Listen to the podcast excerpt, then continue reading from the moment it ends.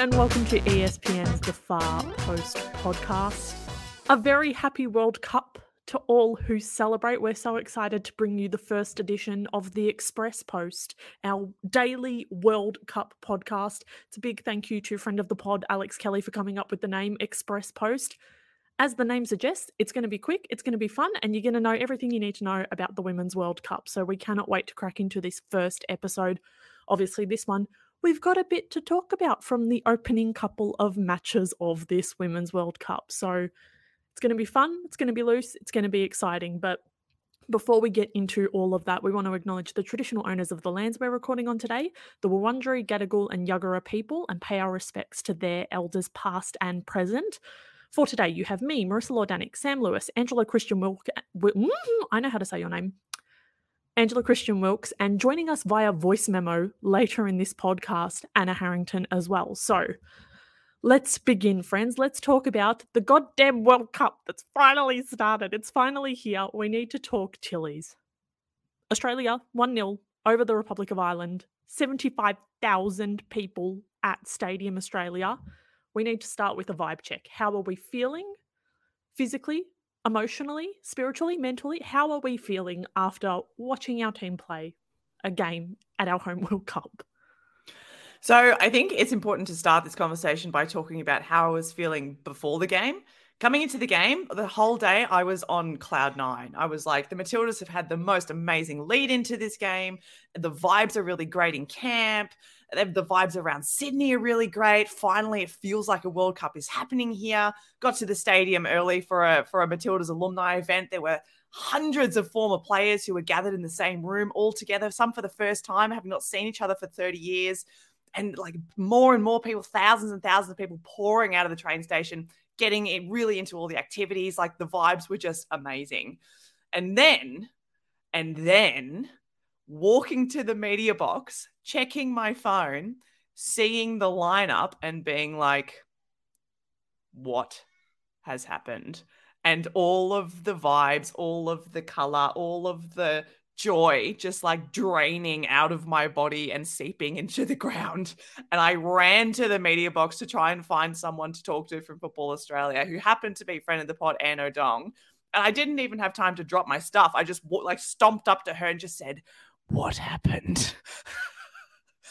so, Sam Kerr's absence from this game, the late withdrawal due to the calf injury, it just it just seemed to sap so much energy from the occasion and and from the the entire stadium. Like even when she sort of walked out and she was beamed up onto the big screen, there, there wasn't you know it was kind of like oh like there she is oh my god it's it was just this sort of hushed like resigna- resignation that she she wasn't going to be participating in this one moment that had she had been the poster child for. She had been built up over the last weeks and months and fucking even years, you know, to to be the person for this moment, this opening game against the Republic of Ireland, and she wasn't going to be there. It was just so bizarre. And I explained this to a couple of different people. I'm pretty sure I went through the seven stages of grieving in the space of like 20 minutes when I found out that she was uh, she not only injured for this game, but also potentially for the next game against Nigeria.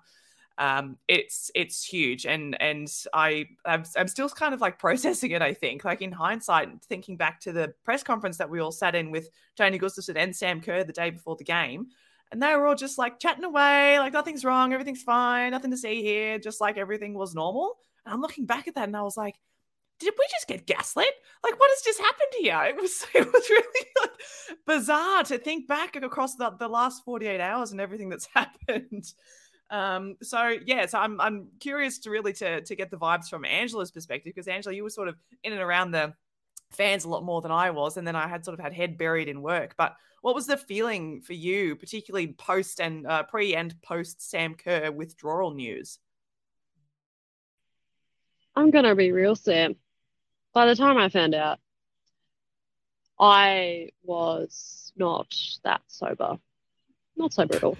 I'm gonna be real. So I think that was helpful, you know, because in the lead up, like kind of across my day, uh, I got to Sydney on Wednesday evening, and um, yesterday I was just like, what am I going to do all day?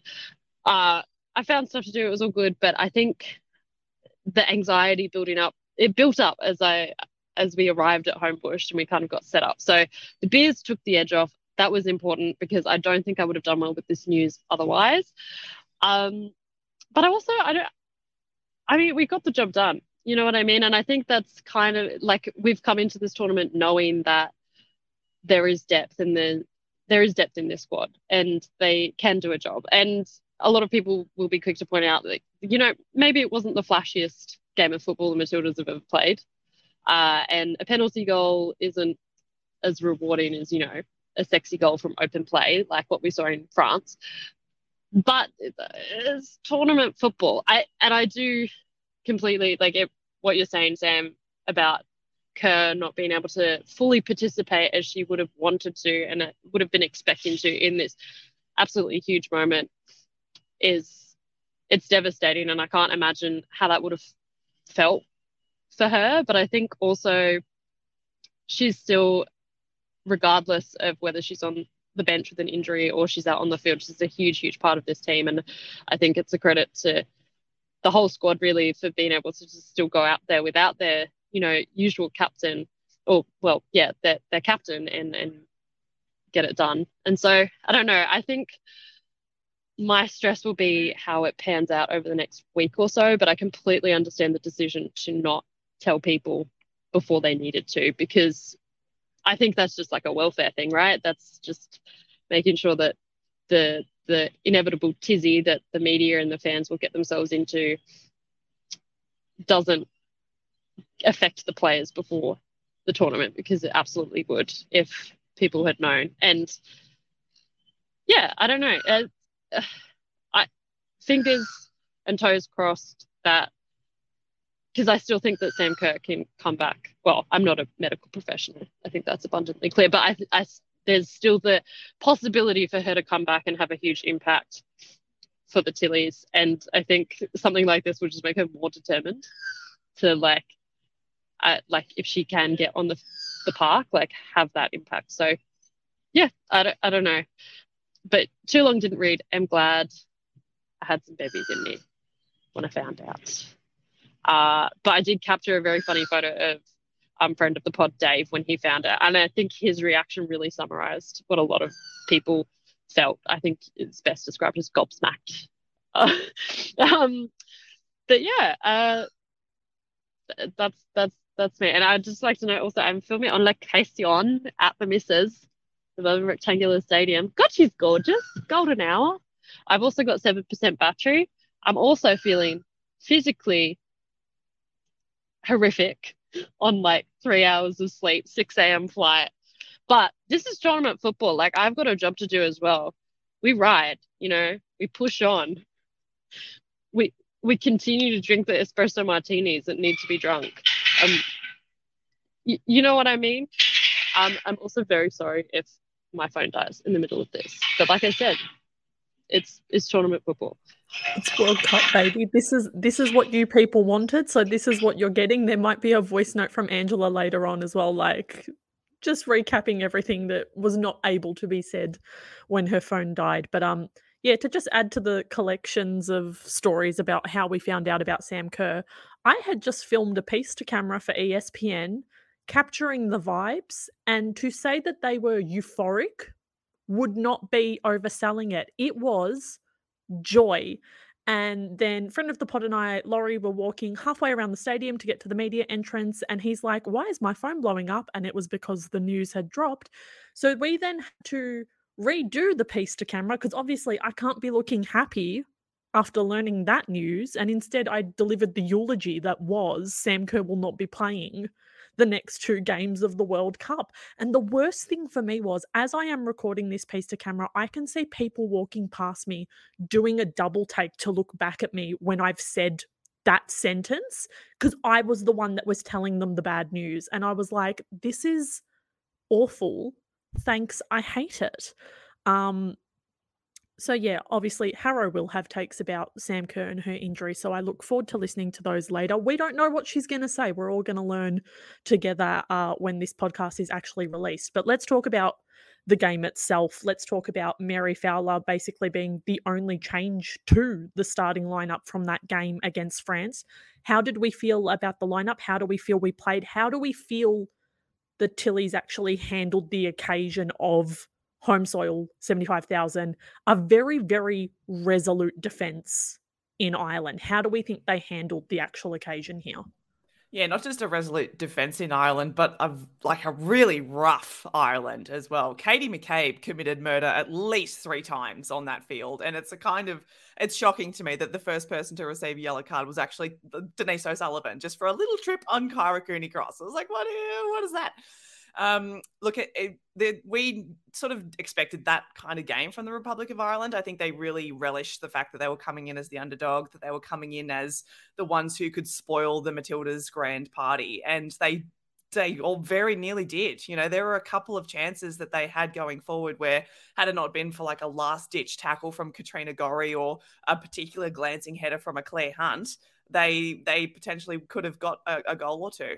Um, they did, the Matildas did look nervous, I think, even though they'd been talking about blocking out the noise and managing the expectations and, and um, trying to just play their game their way. It's, it's, I mean, they're human. It's impossible not to get overwhelmed by a moment like that, you know? And then the players in the mix zone afterwards talked about how emotional they were getting during the anthems and you know, looking up into that crowd and seeing all those people and hearing them roaring every time they went forward. Like, that's got to do something to you as a human being, you know. So yeah, I think I think it was a it was a nervy game. There were some moments which were a little bit yikes, and Steph Catley admitted as much afterwards as well. I think one of the biggest issues, which was um, which was highlighted, was it really was the absence of Sam Kerr. It was not just the fact that she creates a focal point in the attack for this team, but also because she has this kind of gravity to her, which means that other players become more dangerous by virtue of her being around. Um, like Caitlin Foord, I think, is a really good example. She very rarely touched the ball in the first half. She was sort of swapping in and out with Mary Fowler as the nine. Um, but she was just smothered every single time that that she was able to get on the ball. And you can imagine, you know, the the alternative reality where Sam Kerr is the one being smothered and Caitlin Foord is roaming free and able to take shots a little bit more effectively from outside the box. So yeah, I think it was it was it was really difficult, and you could see that Gustafsson and the players were trying to figure out how to how to break down this really um, this really united Irish defense. You saw that the top like the front four constantly interchanging with one another. Cortnee Vine was at centre forward for a bit. Hayley Raso was at centre forward for a bit, constantly switching in and out and taking turns and just trying to confuse them. Um, but the Irish were they, they were solid. They were really stoic. They they were really physical. They did everything that I think that was expected that they would do from the Matildas' perspective. Um, so thank God for Steph Catley. Thank God for uh, the the beautiful left boot. Thank God that she'd been practicing penalties over the last couple of weeks in camp because that really was one of the only serious shots on goal that the Matildas had over the course of the whole game. Um, and that it came through a penalty, you know, whatever. I'm not complaining because a goal's a goal. Um, but I think this is definitely something that when we look forward to Nigeria and Canada, um, who are going to be, I think, tougher prospects based on the game that we saw them play out today. Uh, we need to be able to find other ways of scoring goals other than hoping that someone gets tripped over in the box. Yeah, absolutely. And I think what you were saying there, Sam, reminds me a lot. So, friend of the pod, Tom, he's a coach and he talks a lot about gravity. And yeah, that's probably the thing, you know, Sam Kerr has enormous gravitational pull and she's able to like you say like kind of draw other defenders out of the game because she is such a threat and that in itself creates opportunities and opens the game up a little bit and yeah um i just i can't imagine what it would have been like to be Ireland and find out oh my god kerr's not playing like and again if they had found that out sooner when they hadn't yet put in their team list what that would have looked like um I did have other points, but I'm also down to 2% battery, so I'm a, I'm a little bit worried. Um, did I have other? Oh, Macca. That's what I want to say before my phone dies. Macca, friend of the pod, Eden, she messaged me and she, we've, we've kind of talked back and forth over the years about Mackenzie Arnold, you know, and her kind of ebbs and flows. But I think just incredible to see her between the posts and to be able to perform in a game like that because two years ago, I just don't think that it would have been the same result. I think there would have been a goal leaked at least in that kind of performance. But for her to be able to do that yesterday, again, in huge, huge circumstances, enormous pressure, 75,000 people there. I think just like full credit there. Um, double thumbs up. Love that. Um, yeah, and just it's incredible to see how far she's progressed. And I'm now down to 1%. So I'm going to love you and leave you and maybe send so her a voice away.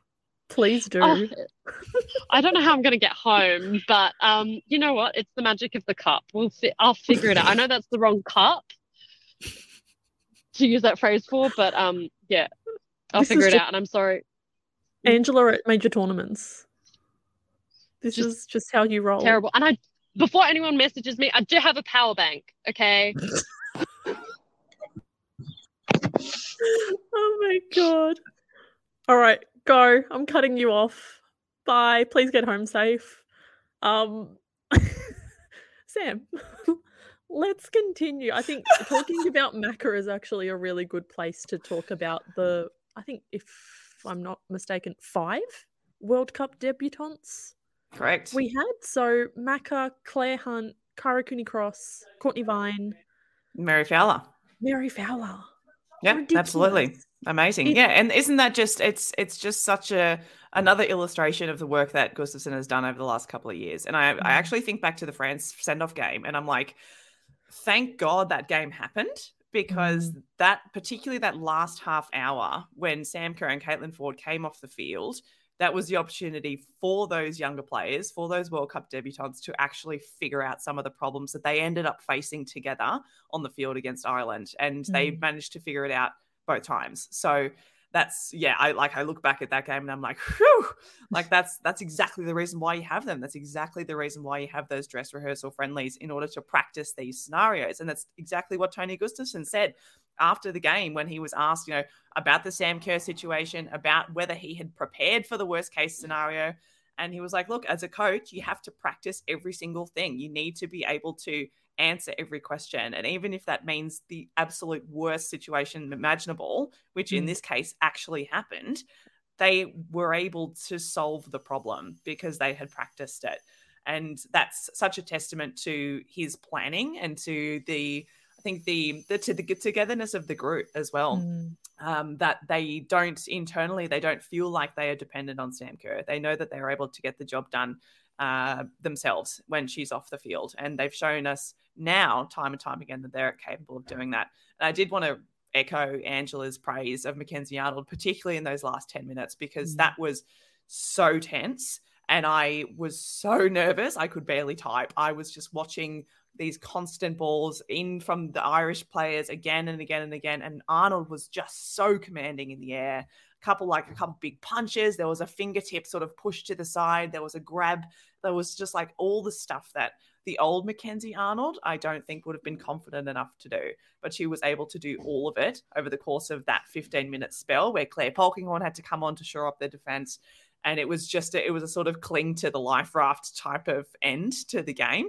Uh, and Arnold's confidence, I think, really. Um, it really uh, emanated across the rest of the team in that in that time. I think if we'd had a less confident goalkeeper who was a little bit more prone to some fumbles, that would have would have potentially been one one or even worse than that. You know, so yeah, I think overall, um, I I don't want to get too nitpicky about it. I suppose because a win's a win you know, this is tournament football and there's a lot of intangible stuff. Like you can control, like it's cliche, right? You can control the controllables, but when you're actually out there in the moment and you're there with literally the entire women's footballing world watching you in front of 75,000 people after so long to prepare, after building up to this for such a long time, and finally you're here.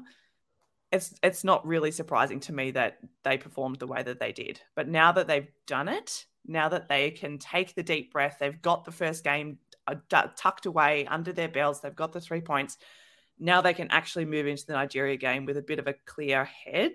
Mm. And now that they've also had a little bit more time to process the absence of Sam Kerr, hopefully we're actually going to be able to see something a little bit more choreographed, a little bit more decisive when it comes to how we solve the problem of her absence. Yeah, I think the mental aspect is actually really important. And Tony made mention of it a couple of times in his press conference about how it is tournament football. So no one cares how you got the 1 0 win. You got the 1 0 win. You've got three points, you've got a clean sheet, and you've got a goal for you in that column. So, like, WWW is what I'm hearing. Um, but Tony also said that he really thought the team as a whole, for a lot of them, they would be able to kind of mentally check the box of we got through the opening game. We got through the one that was going to have a record crowd. We were going to have the one where everyone was like, you need to win the opening game. So I think he's looking at it as we've passed a hurdle that needed to be overcome. And now we're just playing football again in a weird kind of way, which is, it's a dumb way to phrase it, but it is what is going on. So I am going to be really interested to see how the whole team sort of work through this next week because there is so much time between the first game and the second game and whether they kind of rebuild all the nerves or if it has kind of placated their anxieties like no no we've done it now and even just the sense that you know we're back down to a crowd of 50,000 done that piece of cake we've done 75 like that's 25,000 less quick maths um you know what I mean? So I'm really interested to see if that mental aspect becomes, I suppose, as big a thing as we think it might be um, regarding this next game and stuff. Do you foresee? I mean, God willing, there's no forced changes, but do you foresee any changes heading into this Nigeria game lineup wise? Mm, good question. I suppose it depends on how the players are going to pull up mm. after this Ireland game because there were some that got absolutely smashed. Hayley Raso, oh my God, how was she still alive? I don't know. Um, so depending on, yeah, I guess the the fitness question is going to be um, how how he decides what to do. But based on his past comments, where he's referenced multiple times the fact that statistically the teams that go furthest in tournaments are the teams that don't change their starting 11 uh, like you look at the Lionesses of the Euros, for example, same starting 11 across the entire tournament, and they were just lucky that they didn't have any injuries to, to impact that. I think that's the approach that he's going to try and go for. If these players that we saw against Ireland are, the, the, the, are fit and they're healthy and they're ready to go and they're feeling okay, I think he'll probably go with the same 11. Um, and also because we saw we saw the impact that the the substitutes had as well. We saw what Van Egmond did when she came on in the second half. We saw some of those really beautiful passes, one touch volley passes, just like breaking through two lines of, of players. It was so good. Um, and yeah, so you know you can you can see you can see the game management as it's happening. You can see what he's trying to do. You can see the way that they approach these things. I think Nigeria they pose a very different kind of challenge though. Um, I I think that their their defense is it's sort of um, it's on on par, I suppose, with Ireland, but not in a uh, not in the same physical sense necessarily. I think uh, Nigeria are much more lethal in terms of actually using their defenders to get up the field. Um, Katie McCabe aside, I don't think Ireland really did that. They were happy to kind of sit back and not really do very much else. Um, and also going forward, they pose a much, much harder challenge than what the Republic of Ireland do, where pretty much their only threat came through Katie McCabe going for a run every now and then. So because of that, um, yeah, I, I, think the I think Australia's defenders are going to have a little bit more on their plate. Um, I'd be curious to see how Alana Kennedy is pulled up after playing the full game, and whether Clare Polkinghorne maybe comes in to start the first hour, and then Kennedy sort of comes in as the as the shoring up uh, third central defender thought Clare Hunt was once again outstanding as well. We need to just constantly, I know, chef's kiss. Like every time she plays, I'm just like, where have you come from? Like game just seven, unreal. Game seven, yeah, you like of her looks, international like career. 70. Yeah, she's crazy. Um, yeah, so I'm, I'm, I don't know. This is, I guess, the answer. That's that's my educated guess is that he'll try and stick to the same starting eleven as what we saw, um, with the with the inclusion or exclusion of players based on injury.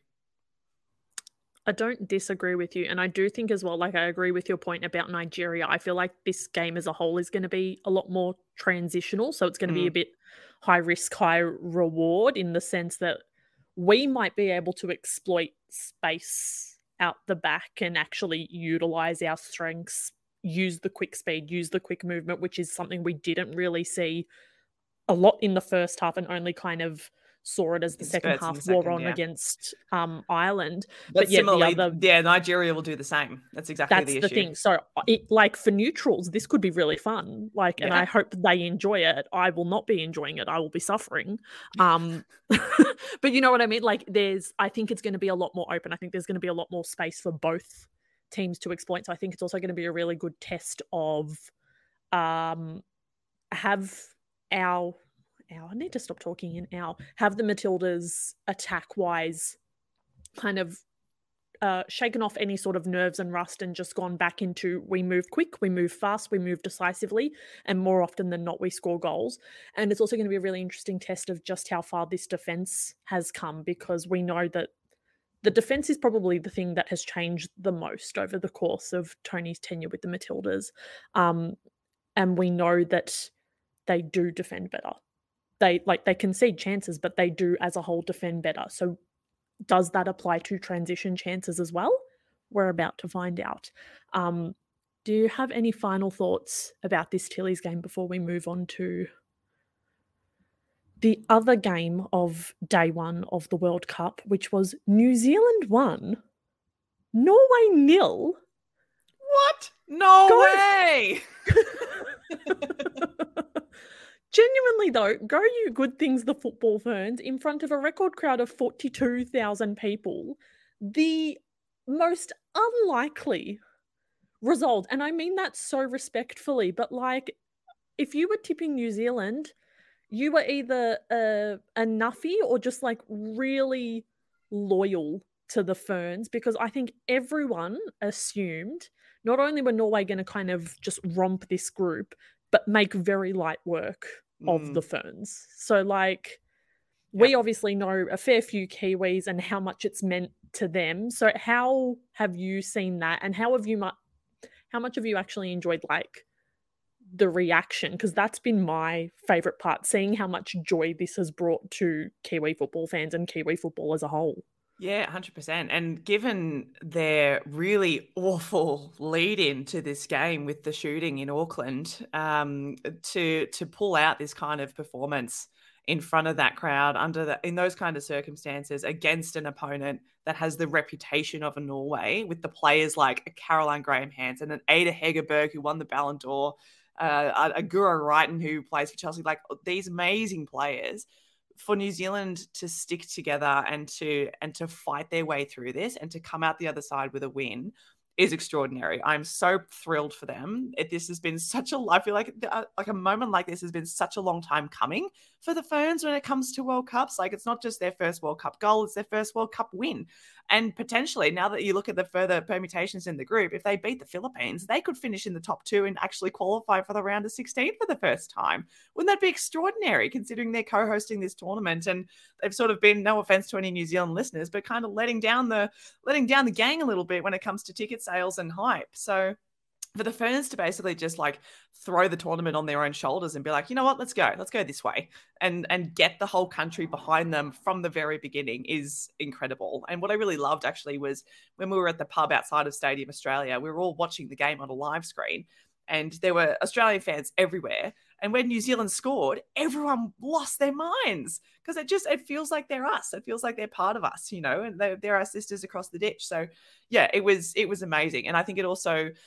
I mean, like while New Zealand were New Zealand and they were able to to fight through and get a result, the fact that Norway lost this game is extraordinary to me. It's it's I think it you would have assumed that they would have found a way to fix the problems that the Euros exposed, but a, new head coach just seems to have just been a band-aid solution. Uh, They just seem like a broken team despite all of the extraordinary players that they've got on their roster. It's I just don't understand how they can't just fight just I don't know. I feel like I could coach them better. Just put them in a 4 4 3, like 4 3 3, and just let them run around and, and do their thing. Like, don't overcoach them. These players know what they're doing. You know what I mean?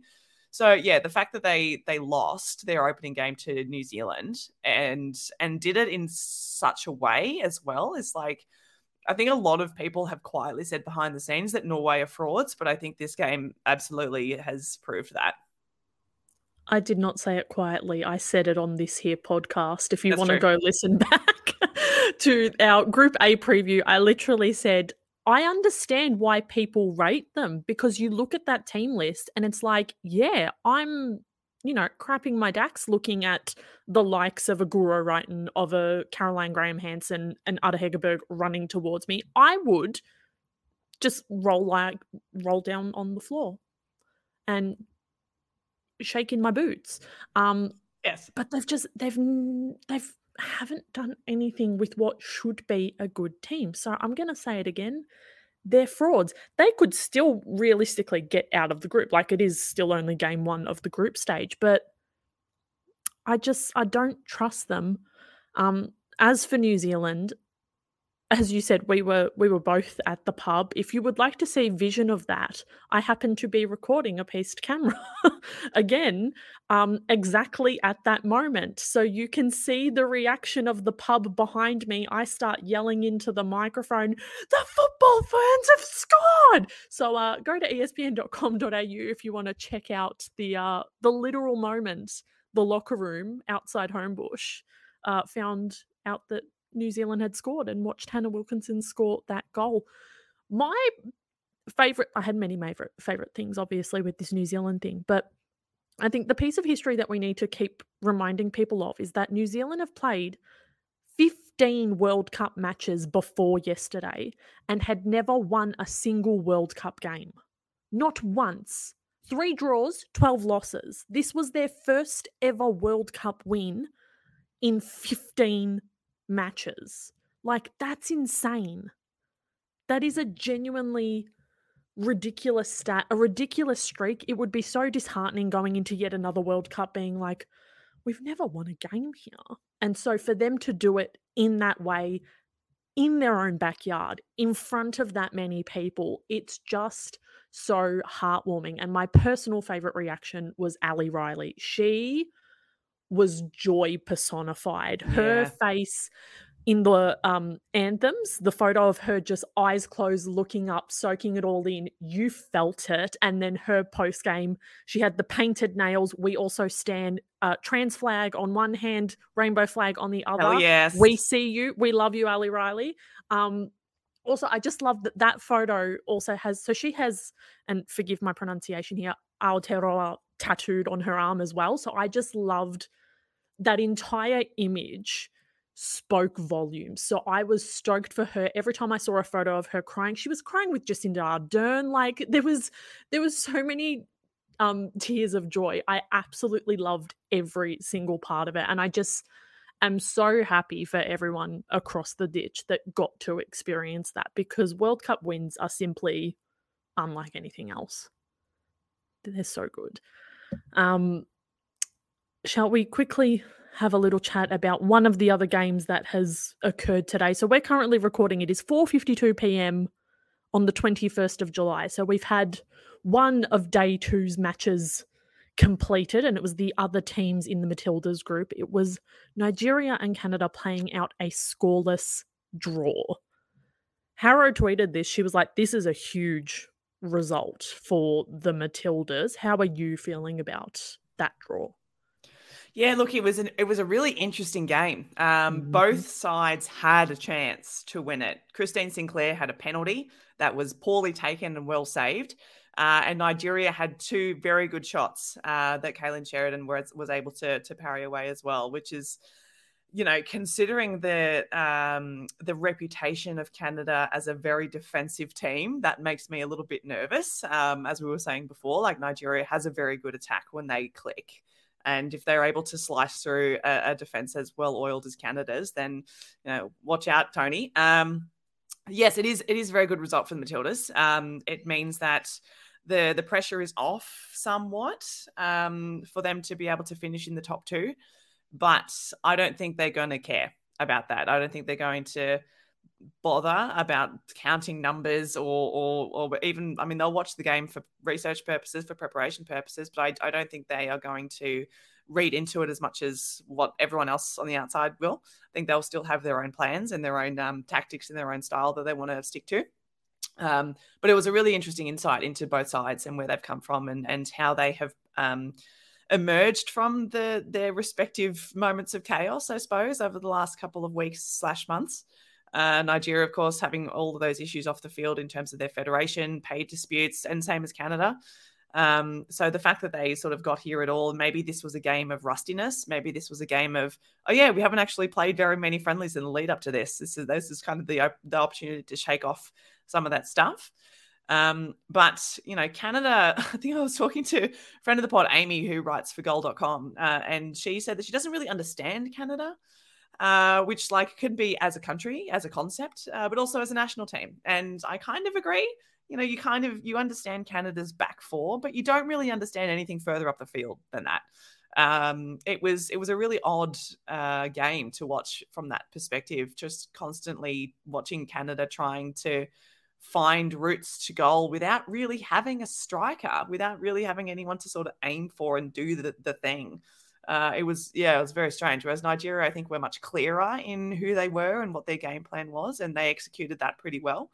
Um, so yeah, so I think for for both of these sides, the next week is going to be really important because they need to um, they need to recover from this game. They need to travel. Uh, they need to try and hash out um, what their next steps are going to be because now the pressure really is on both of them to get wins in their next two games in order to go through to the qualifying stages. So yeah, um, which just means that the Matildas need to be on their guard because both of these teams are going to be coming at them. So good luck, gals.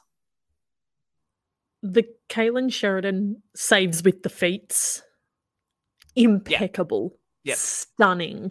Literally, actually, uh, for anyone anyone listening who hasn't read it already, I actually profiled Kailen Sheridan for my big um, dart odyssey on ABC Sports. So go over there. It's called Game Changers, and across all of the data that we scraped across multiple different uh, football websites, Kailen Sheridan was actually the goalkeeper who emerged as one of the ones to watch in the tournament, and that game mm-hmm. showed exactly why. So go and check it out because it's it's pretty sick. It is. We have retweeted that. So if you scroll through the Far Post social media accounts, you will find it there. Um, yeah, I think the travel aspect is about to become real pertinent for some teams. So, like, obviously, the Tillies are back in Brisbane. They will play in Brisbane. Nigeria just have to fly from Melbourne to Brisbane. So, it's a two hour flight. It's pretty cruisy. You're doing all right.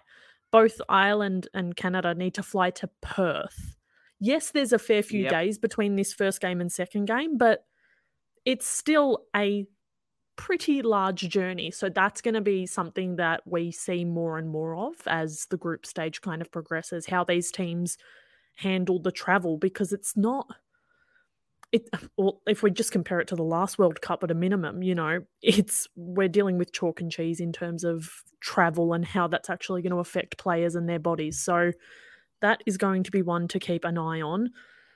I reckon we should probably wrap this up. I will include voice memos from one Anna Harrington and one Angela Christian Wilkes as soon as I get them. But any final takes for Express Post One? Um, I think my only uh, sort of big takeaway is is just the the crowd at Stadium mm. Australia. That, that was genuinely a record breaking crowd, and being in there walking around the perimeter of the stadium before the game, seeing all of these people who had turned out for the Matildas, like for this team that we have followed on this incredible roller coaster journey for a decade plus, to now see 75,000 people paying money to come and sit and watch them and cheer them on. And and to to feel like you're you're finally on the cusp of, of a new thing that's what was so overwhelming for me. I think like I, I I got very very teary when I was listening to the national anthem as well as well as the players. Like I looking around that stadium, seeing the First Nations flags, seeing all the folks out there who were holding banners that they'd made at home for the players, seeing all of those jerseys that were made just for the Matildas. Like it's I when I early in the day I mentioned that I went and sat um, and met a whole bunch of Matilda's alumni from the earliest teams in the 1970s all the way to to the most recent ones in the to the 2010s, 2020s, and feeling the gratefulness of all of them and mm-hmm. feeling that you know they they were all finally in a space and in a moment where they can see the ramifications of their work. They can see what all of their effort, all of their sacrifices, all of their passion for this game, all of the work that they did in the shadows has finally come to something, has built this thing that they were about to go and watch. Um, yeah, that was incredibly special. So I'm I'm really glad that I sort of took a moment to really look up and to just like be in the moment and appreciate how far the game has come because you know this this tournament's going to fly, and uh, we need to to take those moments when they come. I couldn't agree more. I was having really weird flashbacks to the first game in France, and I remember all of us kind of sitting there, and you're looking around the stadium, and I think I said it to you during the familiarization session. I'm like, this is not the stadium in Valenciennes, my dude. Like this is we're a long way from our first World Cup game that we got to watch together. Um and yeah, it was just so weird. I think it was once I had sat down and actually looked at the stadium completely full compared to the way that we had seen it completely yeah. empty the day before. I was just like, "Oh damn, we're doing this. We're here and we're doing this." The the best part was for me anyway, much like what happened in France, you get about 10 minutes in and then you're just like, oh, we're watching a game of football. I know what to do here. And there's a, a sense yeah. of relief, yeah. um, which is really palpable and really silly. I remember feeling it in France and I remember feeling it um, last night. But yeah, I definitely cried. Um, my colleagues at ESPN probably thought she's blowing her nose a lot. It's like, yeah, because I was crying. Because um, I felt a lot. Um, mm-hmm. The other couple of quick things I wanted to mention the stat that was going around yesterday that the Matildas have sold more jerseys. This has been confirmed by Nike than the Soccer- Socceroos did. What was it before, during, after? and after the Qatar World Cup, the yep. Men's World Cup? Insanity. Like if we told you so, we told her I, this is it the photo you took of the I told you so banner in the stadium as well. Yeah, I was just yeah. my brain anytime I see that I like go full Craig Foster. I'm just like Johnny Warren. it just it I loved it so much. Um so loved reading that and then the final thing while we were at the pub um, you found a friend along the way. So, do you want to tell us about the friend I you found did along find the way? a friend. So, shout out to friend of the pod, Evie, who is a long time listener. Apparently, she has binged every single episode that we've done, which is kind of extraordinary. I'm pretty sure she knows more about us than we do. Uh, she spotted me as I was looking around dumbly trying to find the gals to, to have a pre-game beer. And she came over to me and said, Are you Sam Lewis? And I was like, Yes, I am. And so we had a really great chat. Um, met her dad Matt as well. Shout out to him. And we were able to to all get a photo together. And Evie, uh, she writes for the Inner Sanctum. She's a football writer. Uh, and a huge Matildas fan. So, yeah, it was really great to meet you, Evie. We're really stoked that we've been able to be part of your journey in some way, that we've been able to inspire you. Keep it up. We can't wait to read more of your work. Just continue to, to put all the passion that you showed us into your writing. And within no time, you will be sitting alongside us in these media boxes writing about the Matildas for a big publication. I guarantee it. It was genuinely a how good to meet you, Evie. So love your work. We hope to see more of it. But I think it is time to grab a voice note from Harrow. Unfortunately, she sent me many. I could only include one. So I hope to figure that out uh, later. But here is Harrow's take on the vibes. The vibe is pretty good, I reckon. You look at it on the face of things, and obviously, um, pretty scrappy, hard fought, 1 0, really hard to break down Ireland, who, you know, they clearly parked the bus, had that back five. It looked, must look like a green wall for the Australian attackers going forward. But I mean, especially when you look in the context of the Canada Nigeria draw, sometimes you just need to get a win. And I think that's exactly how they'll look at that. They found a way through, they broke them down, unlike that South Korea match at the Asian Cup, which, geez, it looked like heading that way for a while. Um, I was a bit nervy at the end. I felt like the back five maybe almost was an over adjustment and it really invited pressure. And full credit to how Australia stood tall, the defence and Mackenzie Arnold. But yeah, I, am feeling pretty good. That that penalty penalty from Steph Catley was just so so so so good. She's so cool, calm, and collected. She scored in that shootout against Norway in 2019. I know we don't like to talk about it, but she just makes it look easy. Never looked like missing, in my opinion. And that's us done for today. This was the Express Post. It wasn't very express, though. No, it's... 45 minutes. Not quite express. express with some some rain delays, maybe.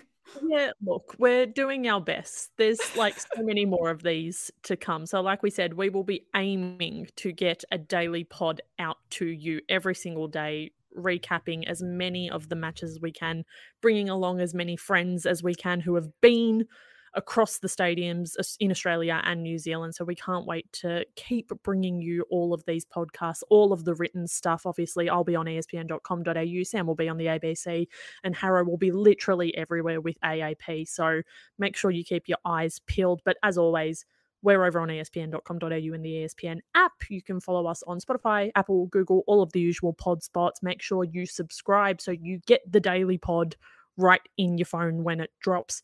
If you want to have a chat to us, we're at the Far Post Pod on all social media. But until next time, go Tillies and see us.